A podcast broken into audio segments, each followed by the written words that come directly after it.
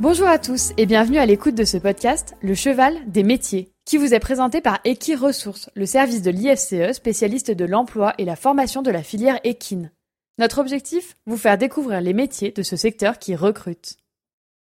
Equi-Ressources, c'est plus de 3500 offres d'emploi diffusées chaque année et 8 conseillers répartis dans toute la France qui vous accompagnent dans votre recrutement, votre orientation ou votre recherche d'informations et assurent un accompagnement personnalisé et gratuit.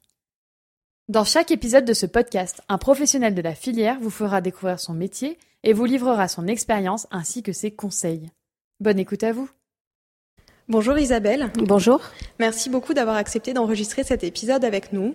Avec plaisir. Nous sommes ici euh, pas très loin de votre centre d'activité, de votre centre professionnel. On est à l'ENE, à Saumur. Euh, donc vous êtes vétérinaire ostéopathe, diplômé. C'est ça.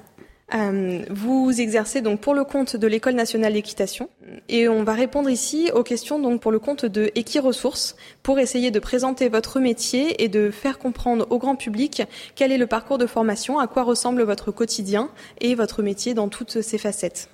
Ok. Est-ce que vous pourriez commencer par nous expliquer un petit peu quel est votre parcours et euh, comment vous vous êtes formé à votre métier actuel, donc vétérinaire ostéopathe et notamment voilà pour la partie ostéopathie?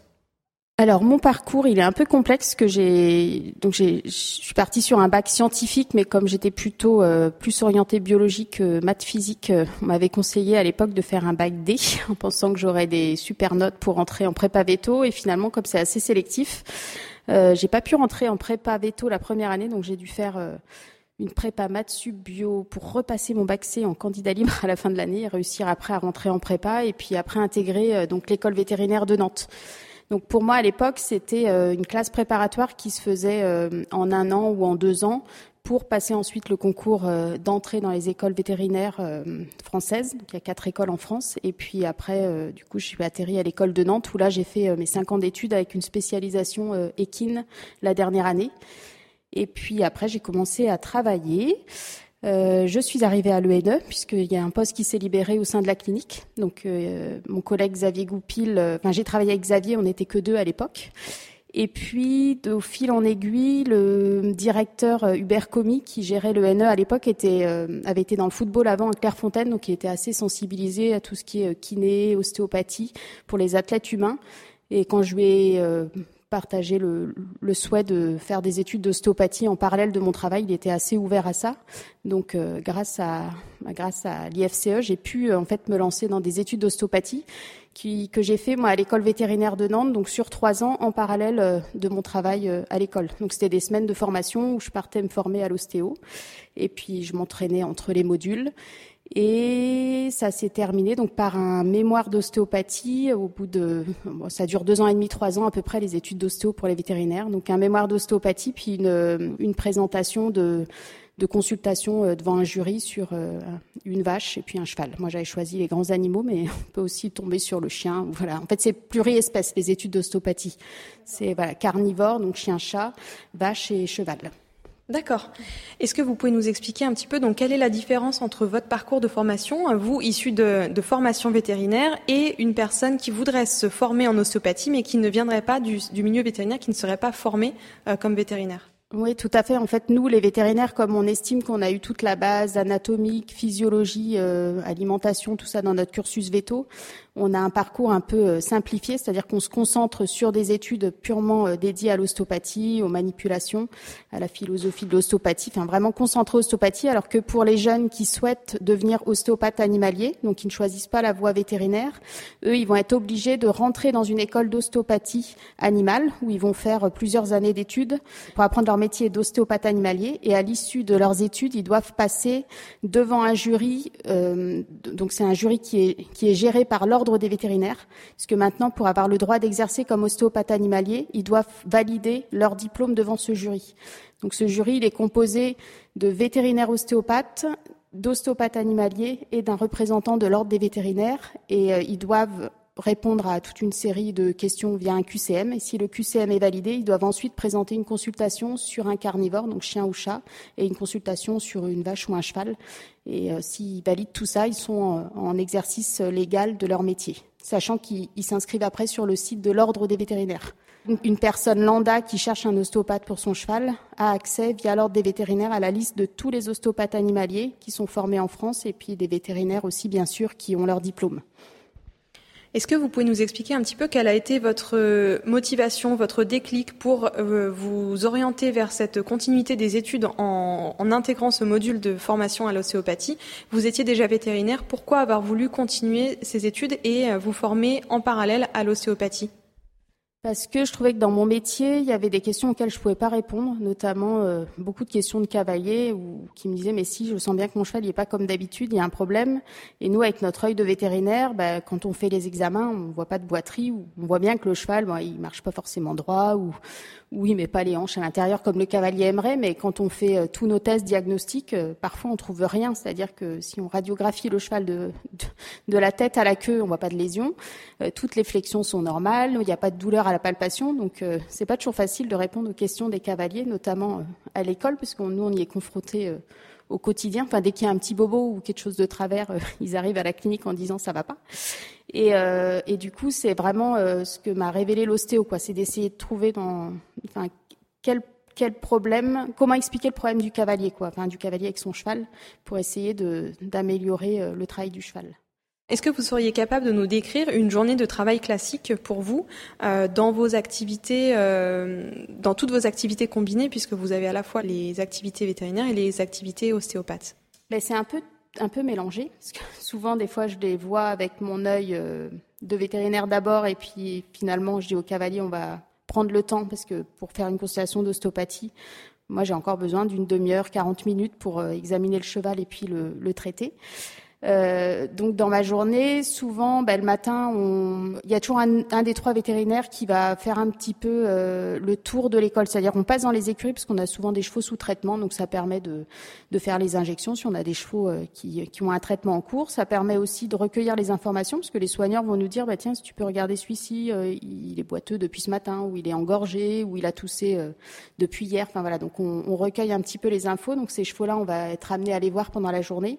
Et puis pour les consultations d'ostéopathie, c'est souvent des rendez-vous comme il me faut du temps et puis un moment calme. Bah, on prévoit de voir le cheval avec le cavalier et de prendre le temps de se poser dans un box pour examiner correctement le cheval. Donc ça, c'est souvent quand on quand on doit aller voir en ostéopathie, je, préfère prévoir un rendez-vous avec eux pour qu'on fasse ça euh, dans le calme. Euh, pas euh, dans l'effervescence au milieu d'une piste avec les autres chevaux qui trottent autour. Le contexte n'est pas adapté. D'accord. Donc le fait d'être sur place ici à l'ENE, c'est un vrai avantage pour vous dans l'exercice de vos fonctions. Mais la plupart des, je pense que la plupart des ostéopathes sont euh, plutôt euh, indépendants. Oui.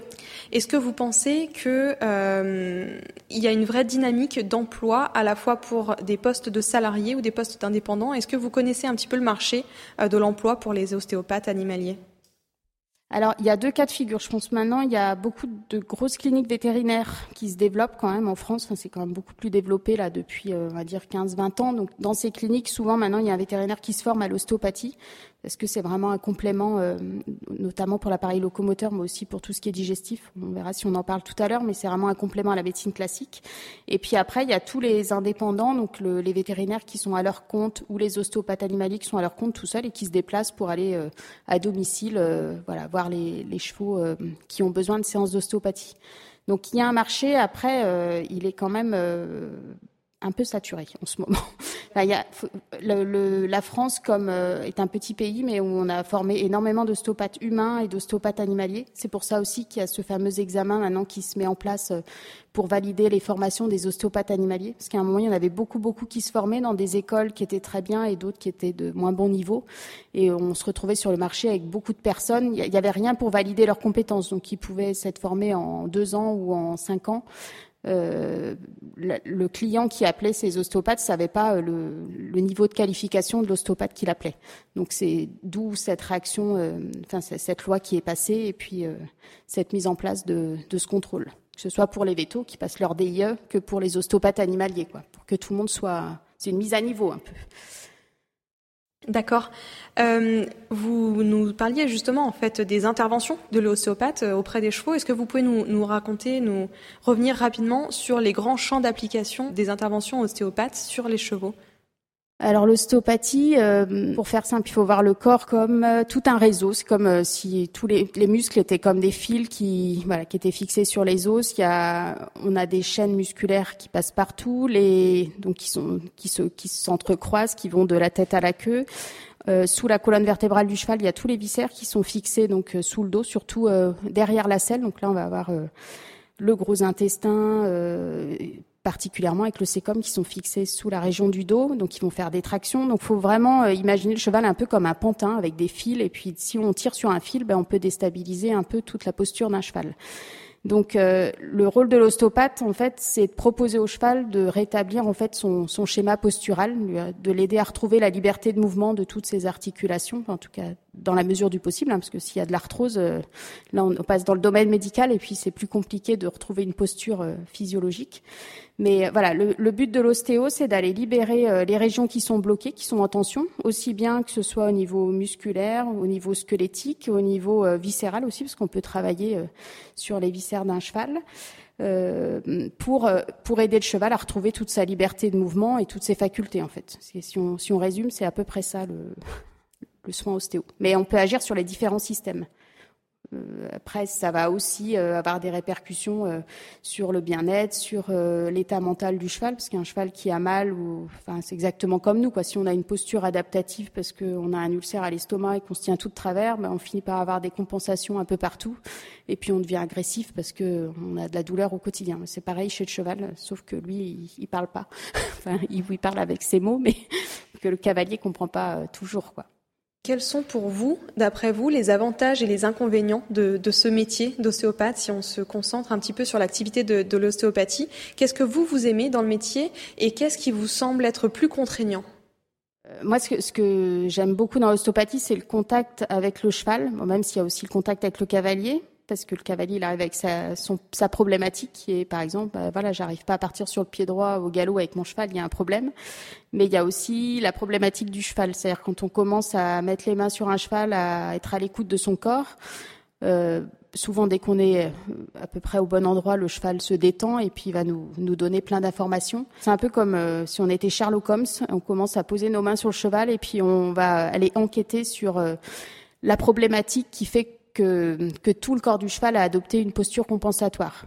On pourrait dire en fait en ostéopathie ce qu'on appelle, euh, on ne parle pas de lésion parce qu'on n'est pas dans le lésionnel, on n'est pas, voilà, on n'a pas dépassé ce qu'on appelle la barrière physiologique où on aurait une entorse ou euh, une luxation. On n'est pas dans cette problématique-là, on est dans une tension musculaire ou faciale ou viscérale qui fait que le corps a pris une posture particulière. Donc en fait, notre rôle c'est d'aller chercher euh, à localiser ce qui a entraîné tout le reste parce que Parfois, on voit des chevaux qui ont 12 ans et qui sont bloqués euh, depuis euh, quelques mois, mais parce que la, la problématique primaire, elle date de trois ans avant. Ils ont eu un accident et puis tout s'est enchaîné. Ils se sont mis des chaînes de tension et des adaptations partout. Donc ça, c'est ça qui est passionnant dans l'ostéo, c'est d'aller à la recherche de tiens, qu'est-ce qui a pu entraîner ça? Et puis euh, le cheval est tellement euh, réceptif que souvent, euh, par exemple, le cavalier dit bah, je peux pas lui mettre le bout du nez à droite, il est bloqué dans la nuque, et puis on va débloquer le bassin derrière, et comme par magie, tout se remet à bouger devant. Quoi. Et moi, je trouve, je trouve ça juste génial de pas toujours aller vers la partie immergée de l'iceberg, mais mener notre enquête pour essayer de trouver ce qui a entraîné le reste. Enfin voilà, moi ça c'est ce qui me passionne et ce qui fait que j'aime vraiment ce métier. Euh, après, euh, donc il y a plein d'avantages parce que c'est voilà, c'est un super contact avec le cheval. On n'est pas en train de lui faire une injection, on est à l'écoute de son corps pour essayer de lui apporter du bien-être. Donc euh, il y a une vraie relation avec le cheval et puis avec le cavalier aussi qui souvent bah, se confie à l'ostéo, puis on voit comment réagit le cheval. Enfin, il y a un vrai échange dans le couple cavalier-cheval-ostéopathe, enfin le trio.